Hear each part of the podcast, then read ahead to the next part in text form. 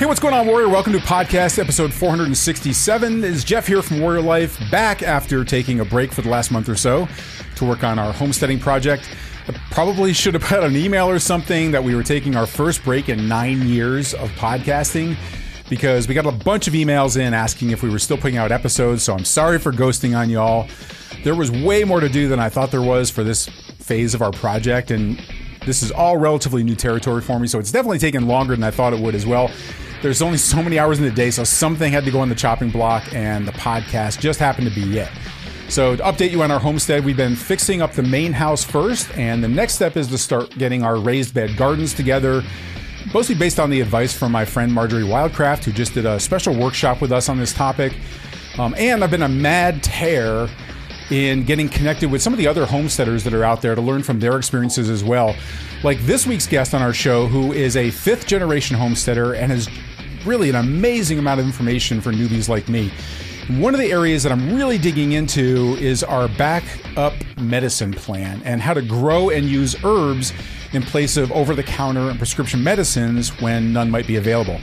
Perfect timing for this because my guest this week is also doing a follow up free workshop this week on building out your herbal medicine cabinet. So, if you like this episode and you want to learn more about this critical area of your survival medicine plan, Make sure that you go to warriorlifeready.com slash herbs, and that's going to give you access to this training as well. And now, on with the show. Tactical firearms training, urban survival, close quarters combat. Welcome to the show that helps you better prepare for any threat you may face in your role as a protector and a patriot. This is the Warrior Life Podcast. All right, so most people don't know this, but in the aftermath of Hurricane Katrina, I know people are tired of hearing about Hurricane Katrina, but it's a really good example of some of the realities of when disaster disasters happen or an infrastructure collapses wherever there isn't a, a resupply. But in the aftermath of Hurricane Katrina, there was a reported 50% increase in the death rate of the people that were affected by it, but not because of the hurricane itself or from a lack of food or water. It was from people not being able to get the medicine that they needed. Now think about that for a second. All right. So if if you're currently taking any long-term medications like insulin, blood pressure medications, anything like that, your supplies could instantly be wiped out with no resupply coming at all. Or imagine not being able to get access to medical attention if you or someone you love is injured or becomes seriously ill. Now, ordering long-term prescriptions now while you can is is a really good first step. And there's a lot of people that are out there doing that and hoarding things like antibiotics, like Fish Mox and other alternative ways that you can find antibiotics and things like that. It's like all of that is perfectly in line with what you should be doing. But there's more to it than that. Now remember, if infrastructure goes down, pharmacies are most likely not going to be open. And if they are, they're probably looted down to nothing. Hospitals are going to be crowded and literal germ factories, pretty much. And even local doctors and first responders, they can't be counted on for your medical attention when you need it the most. So that's why it's up to you to be your own doctor, your own medicine man, your own medicine woman, just like in the Little House on Prairie days. And I know that might sound like it, it's a little bit impossible, but it's really not that hard to turn everyday herbs and plants into super strong medicines that can take the place of expensive prescription meds that you and your family might need. And to prove it, I have just the expert here joining us who is going to show us how simple it can be to be your own doctor or pharmacy during times when medical attention isn't available. Hey there, what's going on, everybody? This is uh, Jeff Anderson here from Warrior Life, and with me today to talk about your home based herbal medicine cabinet is Melissa Norris. Melissa, welcome to the program. Hey, Jeff. I'm excited to be here. And I don't know if I shared this with you beforehand, but I actually was a pharmacy tech for 18 years. So when you were talking about supply and stocking up, what was fascinating, now I've not been in pharmacy for five years now, I've retired from pharmacy. But we would have medications that we would order all the time. You know, 500 count bottles, 1,000 count bottles of different things, medications that had been out for a really long time. And we would go to order them and it would just say out of stock. And then a month hmm. later, it would just say we just never could get that medication again. And so sometimes you could just find a different manufacturer of it if it was generic. Other times we would have to go to the doctor and say, hey, we have to find an alternative medication for this patient because this drug is just no longer available and it would never come back in.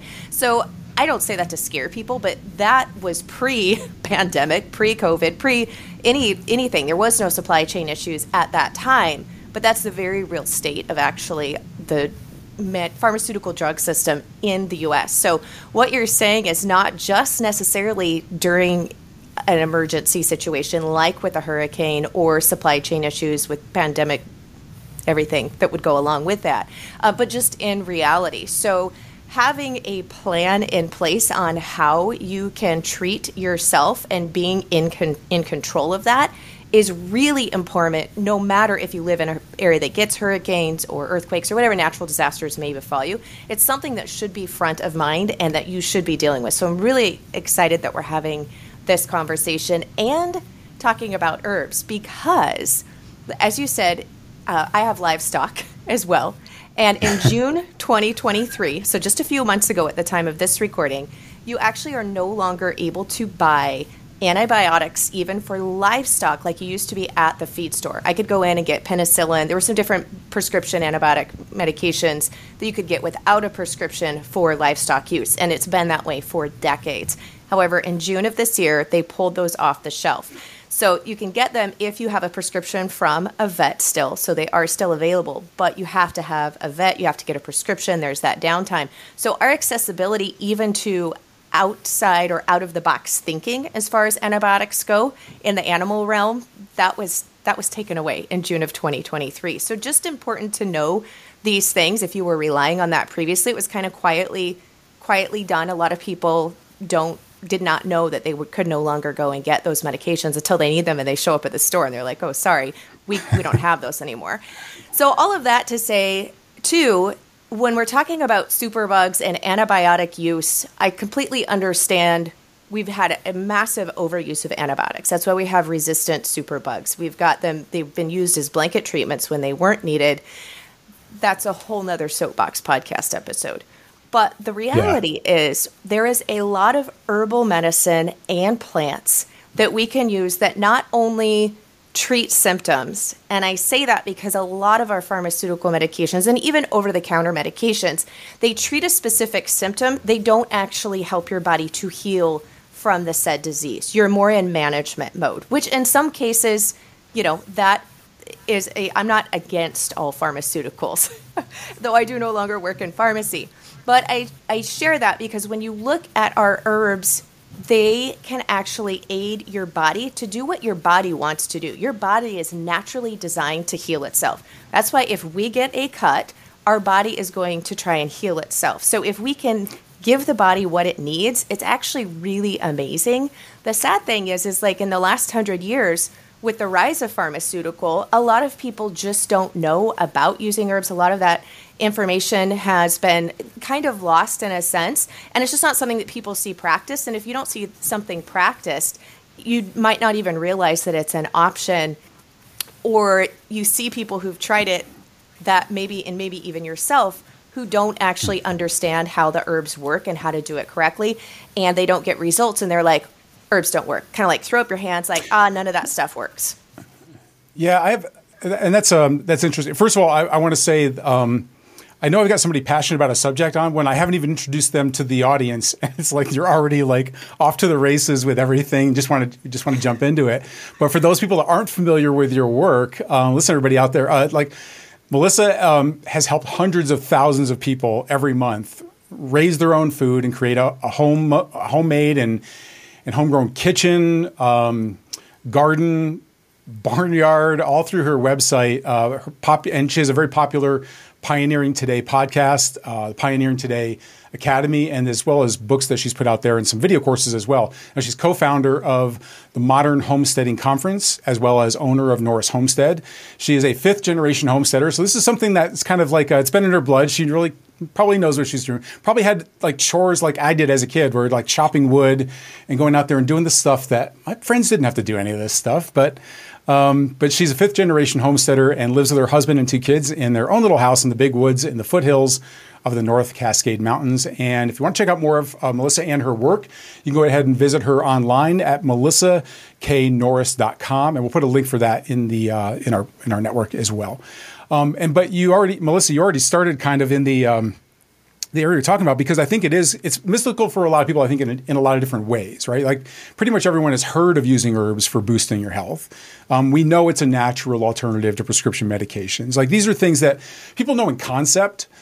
Um, but I think there's a couple things that you touched on that I think are are big obstacles for people. So number one, I think how could it be better than a pill, right? Because we we've come to really know medications as being uh, prescription medications as being lifesavers, right? Like they can happen very instantly. And then I think a lot of people, like you said, have have they have taken herbs, and it's like if you don't feel it, then maybe it's not working. It's like faith based. It's kind of like vitamins, right? It's like am I really like spending twenty dollars a month on vitamins? Like, really doing anything? Because when I'm not spending the twenty dollars, it doesn't feel any different. So, like, how much is faith, and how much is is it? It's actually working. And so, with all of that said, when people say like, "Come on, come on, Melissa, are, are, are herbs really as effective as as medicine that's out there? Like, what do you t- what do you say to people when they have that kind of challenge there and have to get over that hurdle? Yeah, well, I think it's a great question. I think it's a really valid point because I'll be I didn't grow up in a house that used herbs. Now, we, my dad always raised our own beef cattle. Um, I learned how to drive a stick shift at eight years old because I was the last kid at home, and dad needed to throw 30 bales of hay off the back of the truck every night. And I learned real fast if you pop the clutch, it's not going to be a happy evening and you throw your dad off the back of the truck. so, I grew up homesteading and do it yourself and all of those things, raising our own food. But herbal medicine wasn't something that my mom had modeled for her. And we actually didn't have health insurance when I was growing up either. We, we kind of grew up poor. I just didn't know we were poor. and hmm. so, you know, we just, my, you know, if you got sick, the emergency room was never an option unless you were literally dying. I never went to the emergency room as a kid. And we very infrequently went to the doctor. We only went, you know, when you really, really had to. But my mom didn't really use herbs. And so I, of course, at 18 went to pharmacy tech and started working at the pharmacy. And so, really, all I knew was traditional Western medicine, which most of American society does. And I started having some health issues in my late 20s. I ended up having my upper stomach and esophagus biopsied for cancer at 29 and thankfully it was benign. I didn't have cancer but i had cellular change which is precursor to cancer and i had a good deal of erosion um, on my esophagus which you know can lead to a lot of different problems. But here's the thing. I was taking prescription medications up to six times a day at max doses and they were not fixing it. And the specialist said you need to figure out how to control the stomach acid and it can't be with medications because you've already maxed out the doses that are allowed. You've been on them for too long. They're not fixing it anyhow. Or the next time you come into my office and we do a biopsy, you're not going to be so lucky. So I'm 29. I've got two little kids at home and a husband, and I'm basically told, you figure this out, or you probably won't be here when your kids are old enough to graduate from high school or walk down the aisle. So that was a huge motivation but I, I didn't even know where to start. So I looked at food. I'm like, I've got it, you know, I can't stay on these medicines. So I started to look at food. And Jeff, if you had told me at that time that I could completely heal myself just by changing the foods that I ate, not even talking herbs, just by the foods that I ate, until I went through it myself, I wouldn't have believed you. I would have thought you were full of it. But within six months, I was off every single prescription medication no symptoms, completely healed, and that has been 13 years, and I've never went back on them.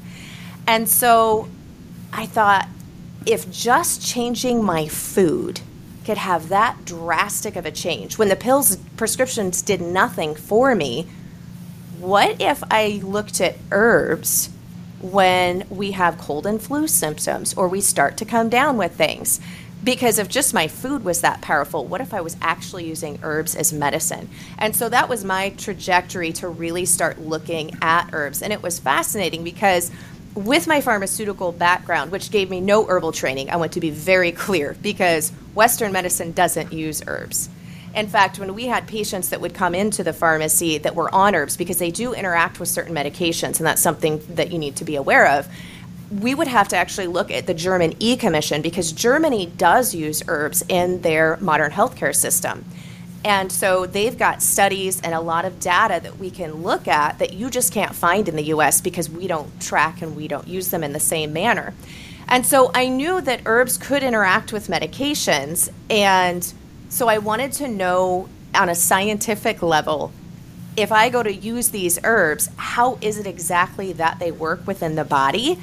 That way I can know if they're effective, I can know if they're dangerous. And then my daughter got diagnosed with von Willebrand's disease um, as a toddler, which is a blood clotting disorder.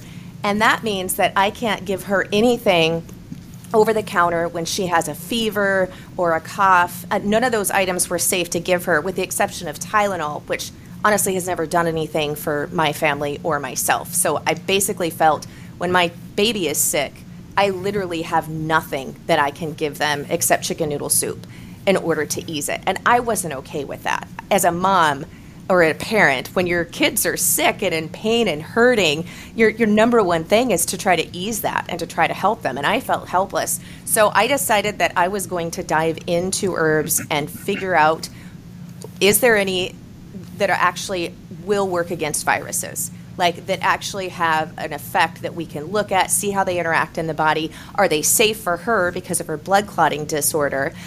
And so I just dove head into it, and it is amazing. There is actual studies. You have to dig really deep. Um, and get there just because if you're in the US, it's not something that we have easily accessible because we're not looking at them. But there's clinical studies that you can find on these herbs if you dig deep enough. And a lot of times it's looking outside the US, but clinical data. And it is fascinating. A lot of these herbs have true antiviral properties, which is incredible when we look at the cold and the flu because those are viruses right? And so there's really very little you can buy pharmaceutical, anyways, that works against viruses effectively. But they're truly antiviral. You have antibacteria, you have immune stimulating, you have expectorants. So if you have a cough or cold where you have a lot of congestion and you need to loosen up, especially phlegm in the lungs so that you can cough it out, there's there's herbal, all of the things that you would go to grab on the shelf at the pharmacy or the cold and cough aisle at your grocery store, you can find an herbal alternative. And not only that, but a lot of them have extra functions that actually help to support your immune system. So not only are they helping to attack that virus or help you with the whatever symptom that you might be coming down with if it's a spasm when you're you know you have that dry cough where you just kind of spasm cough all the time. Well there's herbs that have antispasmodic qualities to them so you can use those when you have that specific type of cough as well. But many of them also have the property that help your immune system. So not only is it going after that virus or helping alleviate that system it's actually truly giving your body that boost to heal itself via the immune system by supporting that. And you do not get that when you take over the counter medicines from the store or even prescription medications. So I get super excited if you can't tell about this subject. no, that, that's great. That's great, and I, and I love it because like I I have to say I've been on the other side of that as well, right? Because I've taken. Um, I was, you know, being really big in fit, fitness after, especially after the military. I was a health coach for a while and and uh, and and fitness coach, and and so supplements are always a big part of what people are, are trying to add to their to their programs as well. And so, you know, for for young guys like like me when I got started, it was like it was how close can we get to steroids, that sort of thing. Like when you want to build, when you want to force your body to do something that, or like kind of kind of put it on um, on the afterburners to, to do something your body is normally used to doing. It's normally used to building muscle and things like that. But like, how can we get it to go even farther? And that's where steroids will will take, and it'll do that stuff. But it causes all sorts of other problems. And you know, I think people kind of forget that our body um, it has this homeostasis that it's trying to get to all the time, and it's trying to. It, it, wants to keep you alive. I mean, it's designed to keep you alive. You breathe because you, you stay alive, and so we become.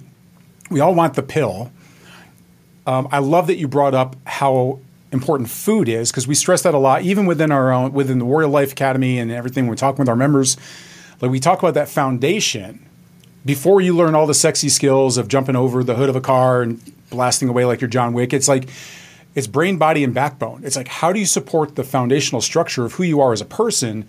Because you're no good to your family if you're not healthy if you are like overweight, if you have like, well, take this as an example. We're talking about we're talking about medications and things like that in an austere environment or where our supply chains are down, where you don't have access to a pharmacy.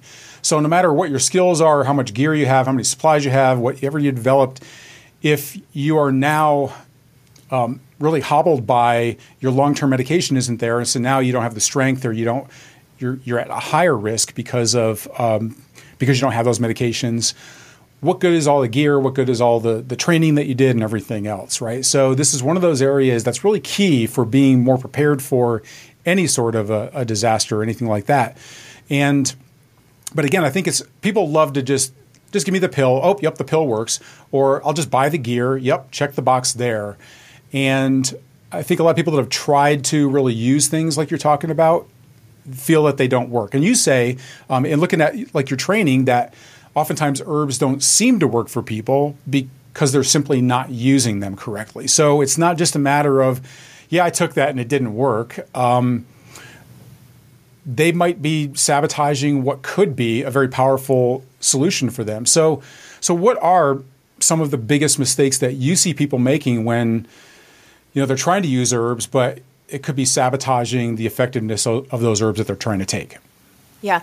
One of the biggest issues that I see when people are using herbs is they very much want to treat them like you would a pill. You take it once a day, maybe you take it twice a day.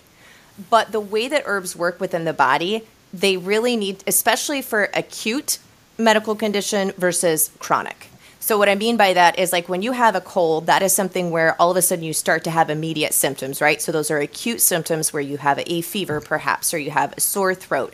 You know, you start to feel getting congested, and all of those telltale signs that let us know we've probably got a cold or a flu virus coming on. So, those are acute situations. Whereas when you have chronic situations, of course, those are kind of more where we look at, you know, diseases or maybe long-term inflammation for something like osteoarthritis, you know, those types of things. And so the way that you use herbs is one, is it an acute situation that we're immediately trying to work on, or is this a chronic situation?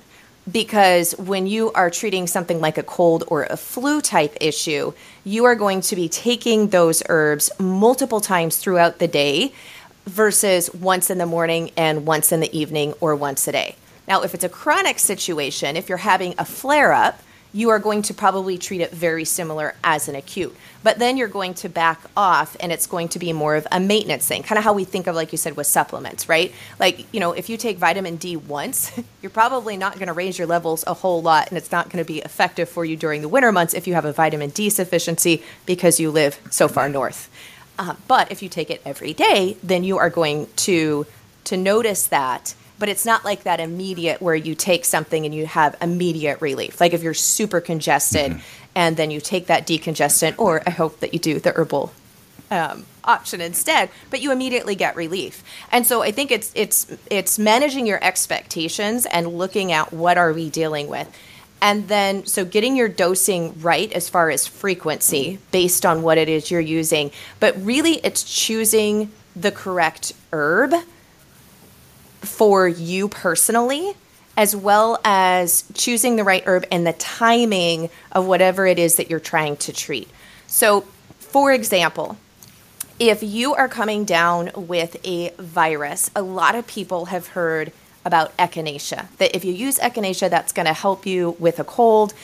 And that is absolutely true. So, echinacea does have immune boosting properties, which is great. So, if we can boost our immune system, that's going to likely shorten the duration that we would have a virus and or stop us the virus from developing if our immune system is at tip top shape it starts to see that invader come in and it's like nope you're out of here so, with echinacea, though, there is very much a timing issue. And this is where understanding and knowing how that herb works is critical. Because echinacea's antiviral properties only work in the beginning stages before the virus has went into the cell and begins replicating. So once a virus is in the cell and you hit replication mode, echinacea can't actually doesn't get into the cell. So once it's in the cell, it can't touch it. Now, it can still help your immune system, and that is going to be helpful and a benefit.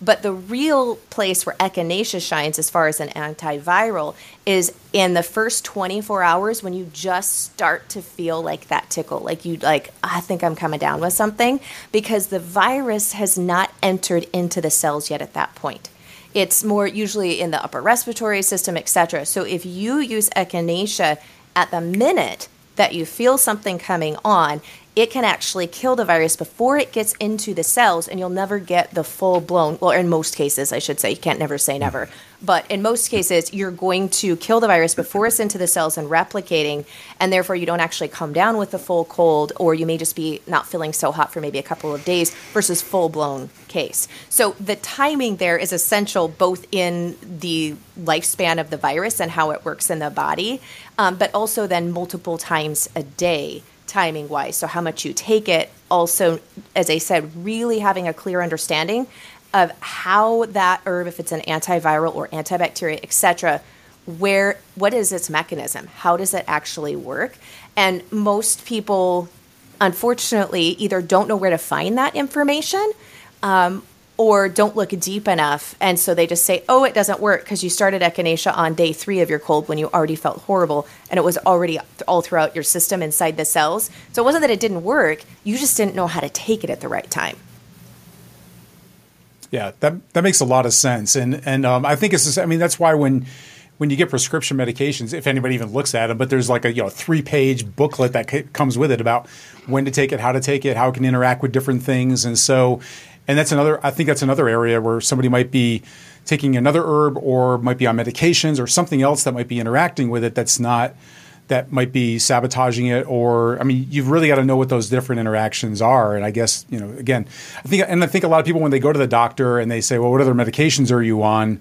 don't necessarily think about the herbal stuff that they're taking that could be interacting as well and which could could reduce the effectiveness of either one of those. Um, I think uh, I think one of the other challenges for people is anybody who's ever been to like whole whole paycheck, Whole Foods, or some other like natural supplement store to buy to buy herbs for their health is uh, probably been met with with sticker shock and, and, you know and then there's those times when you do go to the shelves of your local pharmacy and there's this giant bottle that looks like the exact same thing of what you just saw maybe online or at another health food store but it's a fraction of the cost, right? You go into Costco and they've got like like 50 gallon drums of things like at no cost whatsoever. So it, it's hard. Like it, it, would seem like, well, I'll just buy that stuff. I'm saving a bunch of money. It's got to be the same thing, right? So how can someone tell what really works in the options that they have out there for herbs um, and make an educated purchase in the process? Yeah, that's a great question. And one of the things is when we, we look at herbs, the FDA does not control the herbs, which is one of the beautiful things, right? Because we don't have to have a prescription. We don't have to have all of these different things in order to go and buy herbal supplements from stores, order them online like you do with prescription medications. So, on the one hand, I'm very grateful that the FDA is not involved with the herb industry. On the other hand, with herbs, and I don't necessarily, there are some companies, yes, that are out to make a buck. They're going to adulterate or they're not going to put the full potency in in order to save money. And because they're not super regulated because they are herbal supplements, that can happen. But more so, what I think is you have with your herbs, there are certain times of the harvest when they are going to be more potent as far as the medicinal properties. And so, if you have mass farms that are looking, and you don't really have a lot of mass farms with herbs, especially in the US, and so that's why you're not going to oftentimes find them as cheap because the more we do in bulk, which is why Costco can get us such good deals, right? Because they go to a, a, a company and say, hey, we can get you in front of, I have no idea how many millions customers Costco has, but it's big. And they can say, we're going to get your product in front of this many customers. And so they give Costco this extremely good deal, knowing it's this large volume and assuming it's going to benefit them. But that's how you get those prices so low. Well, when it comes to herbs, you don't generally have a lot of large industrial sized herb farms like we do with food. So, good and bad there. So sometimes herbs are brought in from overseas, you know, are brought in and to put into supplements. And again, you know, knowing on how they're grown, potency, and all of that, as well as the harvest time. So, for example, with echinacea specifically, when you are harvesting the root of an herb, you want to harvest that in the fall when the herb is dying back And that's because as it dies back, it takes all of the medicinal properties and it puts them into the root so that it can store them over the winter months and then it's going to put them into growth in the spring. So if you go to harvest that root in the middle of summer when that plant is growing and all the flowers are on it, everything, you're actually getting a much, much lower medicinal dose in that root because you're harvesting it at the wrong time for when its potency is stored. And so you can have people who might not notice that, or if they're farming it largely, that they're just going to harvest it when it's convenient so that they can get it on the store shelves when needed. So I personally either like grow it yourself. So many of these herbs are incredibly easy to grow yourself, and then you're not dependent on knowing is this even what this bottle says it is. Um, or finding a smaller company, like a small family farm, small herb company, uh, that you can talk to them where they're growing it on site or growing it on farm, and they're not just going to some of you know large companies where they're just getting in bulk, you know, these pounds of herbs that have maybe been sitting on a warehouse shelf for a month, uh, not a month, like a year before you actually get them. You know, they can be years old, and with plants and with herbs they do decrease from their harvest time. So if you have an herb that's two to three years old, it likely doesn't have very much medicinal properties left in it. I mean, ideally within a year, 12 months from harvest, is when you're going to have the maximum potency, provided it was harvested at the correct time. So that I mean that makes a lot of sense. I mean, control it yourself. Uh, I personally, I kill every house plant I think I've ever owned. Um, and we have a homestead project right now. My girlfriend and I have a homestead project that we're we're going through right now because I'm trying to get over this lack of a green thumb that I have. So we don't currently we don't have like we have some uh, dietary herbs that we use, which also probably have some medicinal purposes there also. Um, and it seems like it's been pretty easy. So for example, like I had some uh, so we we do juicing a lot and I took some ginger and it was all shriveled up and you know it was like okay well um, this is something we're either going to throw in the compost or whatever. And we just stuck it in a, a planter outside of the window and just left it there. And um, sure enough like i think it was like a couple weeks later all of a sudden something started coming out of it. I don't even know if it's the ginger frankly. I don't even know there's something's coming out of there. I don't know what it is but i'm guessing that's what it is. But how, how hard is it for people like knuckleheads like me to grow their own herbs for medicinal purposes? Like, do you need a lot of room for it? Do you need to be uh, in the right location for it? Can, is it something you can do indoors? Like, what are some of the things that that would make it accessible for us? Yeah, I love this question because we raise over 75% of our own fruit for the year for our family of four here, and about 60% of our vegetables for the year. I do not do houseplants. I can't keep houseplants alive. And the reason for that is because plants don't they aren't meant to be grown indoors for the most part. Now, there's some things you'll have to bring in in winter if you're trying to grow a plant outside of its normal native environment and your winters are so cold it would die and you're bringing it indoors to keep it alive. But truly, most plants were not designed to grow indoors. And that's why a lot of people have problems with houseplants. Or you get obsessed with keeping them alive and once you start growing houseplants, you know, you're you're doing all these tips and tricks in order to keep them alive because you're trying to mimic nature because that's what the plant needs in order to survive. So, for any of those people out there who also kill houseplants, you are in good company. But it is really easy to grow herbs.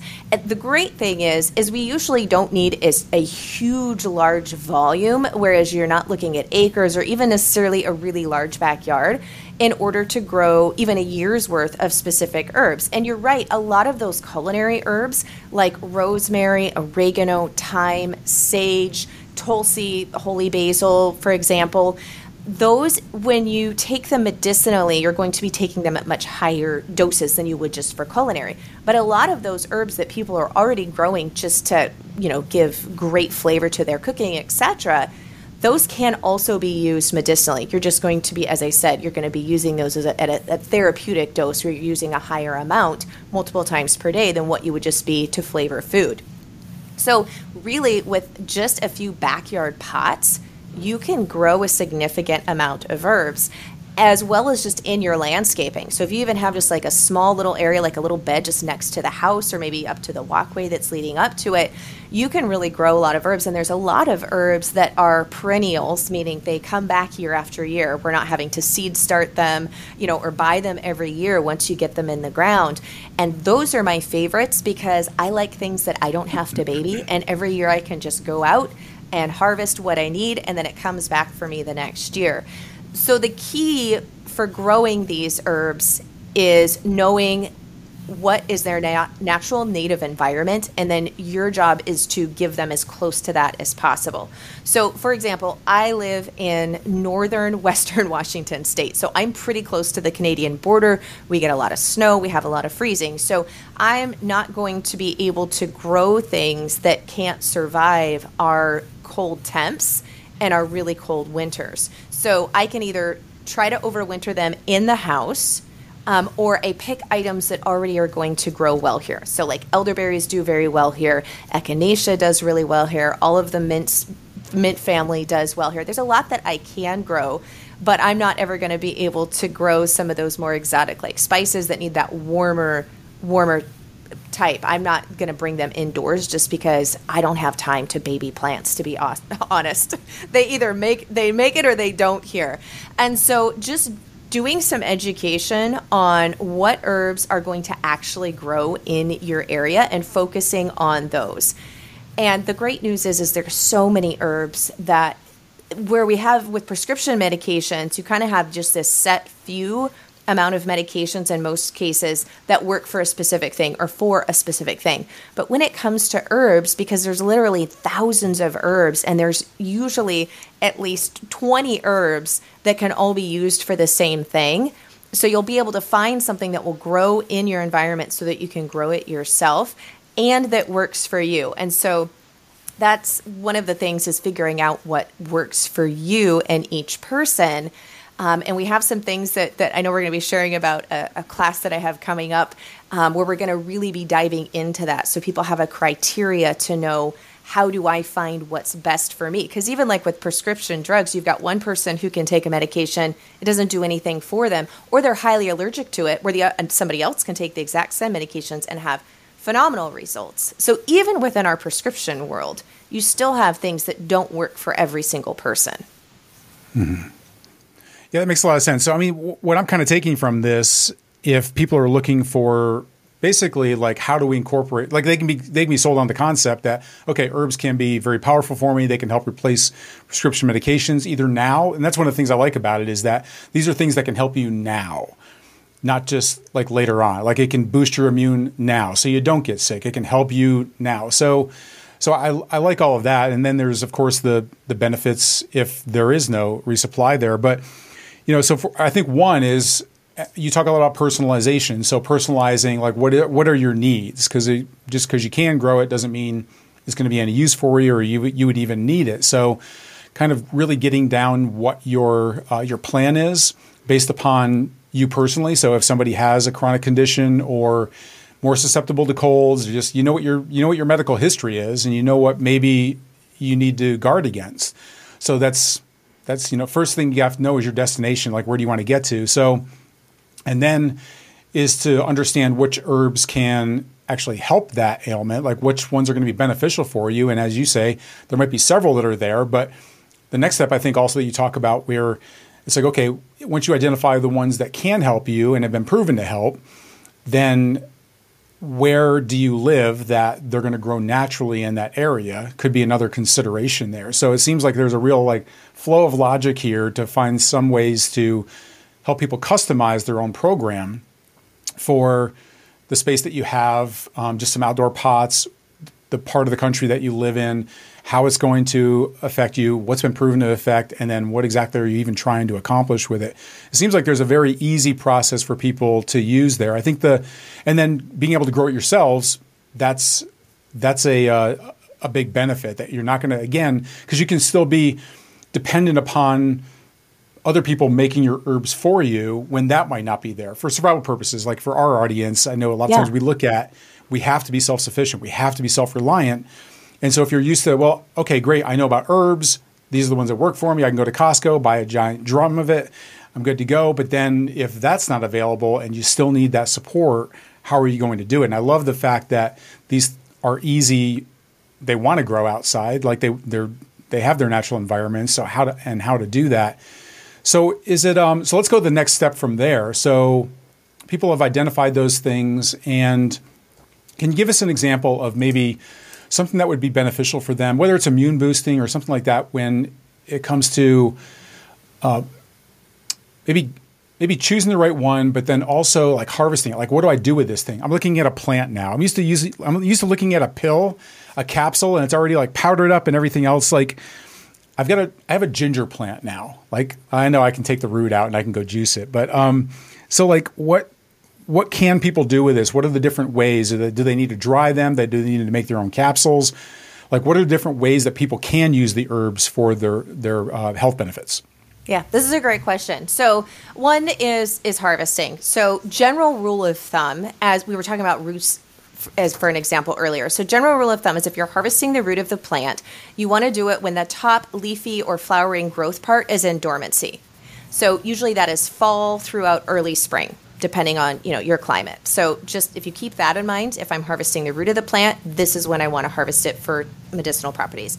Now, when it comes to the blossom or the leaves, depending on on what the plant is, that you actually at time of day, so in the morning or the late evening, but the cool of the day, because during the heat of day, the plant is going to send some of those essential oils back down towards the stem and the root just because it's hot. And so to get the maximum benefit, it's going to be morning or early evening. And then it's going to be spring throughout summer because that's when the plant is putting, in most cases, is putting all of its energy into those leaf growth and into creating blossoms because usually it's the blossom that then creates the seed and allows that plant to continue growing throughout, you know, all the rest of eternity. Um, as far as the plant's concerned, that's how it survives. So that's where it's going to be putting its energy. So if you just keep that in mind, roots in fall and winter, and then the spring and summer for flower and leaf part. Now, when it comes to how are you going to preserve it, there's actually a lot of, of there's options, which is great. So you can dry it, and I would say in most cases that's going to be your safest bet is to dry it. The good news is leaves and flowers you don't even need a dehydrator. You can just hang those out of sun. Actually, sometimes that surprises someone. You want it to have good airflow, but you don't really want it to be in direct sun because that can bleach it. Um, you know, it can start to take away a little bit of those properties. So just in a like covered back porch that's got a lot of good airway or indoors, etc. You don't have to have a dehydrator. So get that dehydrated, and then you can do, which is basically a fancy way of saying a really strong tea, but you may have heard the term herbal infusion. So that's where you're just putting those dried herbs into hot water and you're letting it steep for a longer period of time than you would for just a cup of tea for flavor wise to really make it a strong medicinal tea. So that's what an herbal infusion is. Then you've got where you can powder them and put them in capsules. So if that's something that you're used to doing, um, you can get a capsule machine and make your own herbal capsules, especially if you're wanting to do some different herbal blends, uh, or if you're on the go and you just you don't want to be having to take you know boiling water and everything to make tea. I prefer to use capsules in the summer months, to be honest, because it's hot. I don't want to drink a hot cup of tea for some of this stuff. Um, you can also do tinctures. So a lot of times for roots in order to extract the medicinal properties, a lot of times our roots don't have a lot of water soluble, they're not water soluble. So you need alcohol in order to pull those medicinal properties out when we're talking about roots. And so that's why a lot of time with roots, you'll see them made into an alcohol tincture. The great thing about that is an alcohol tincture is shelf stable for years.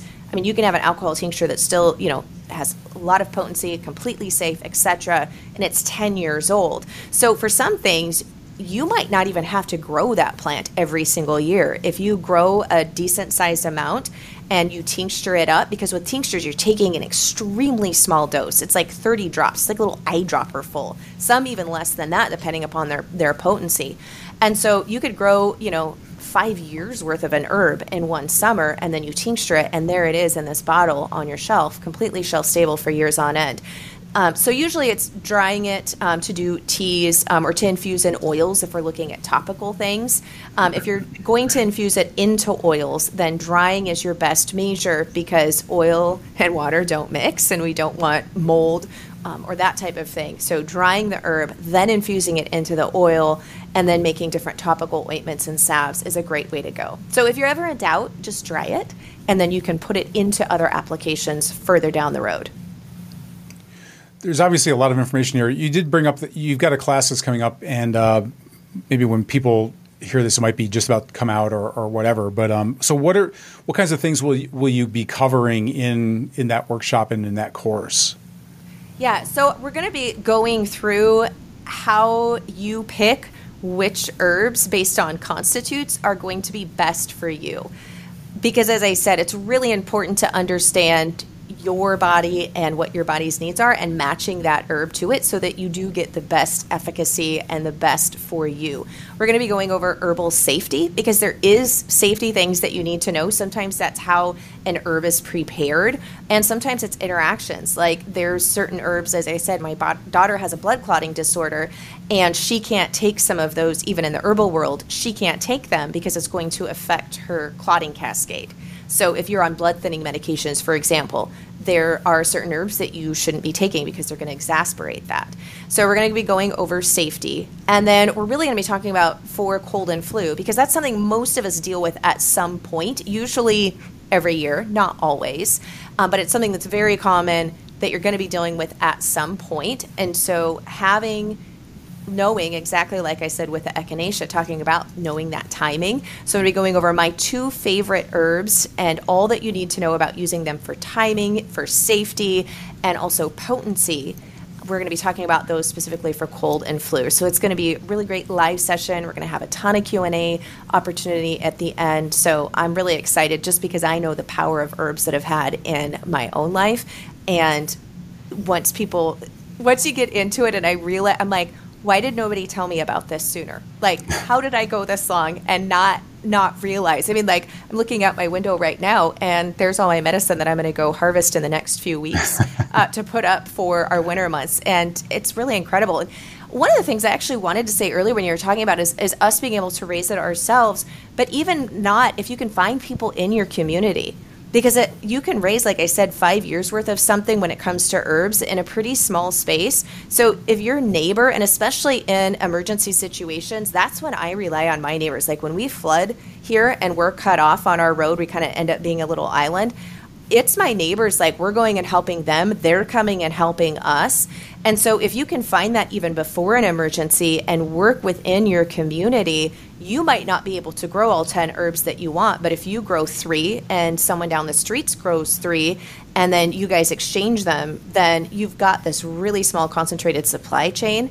And it's really great to have folks who are aligned close where you can help one another out with that. So yes, come to the class, but also look within your neighborhood or your close proximity and see if there's some people where you can align yourself with them.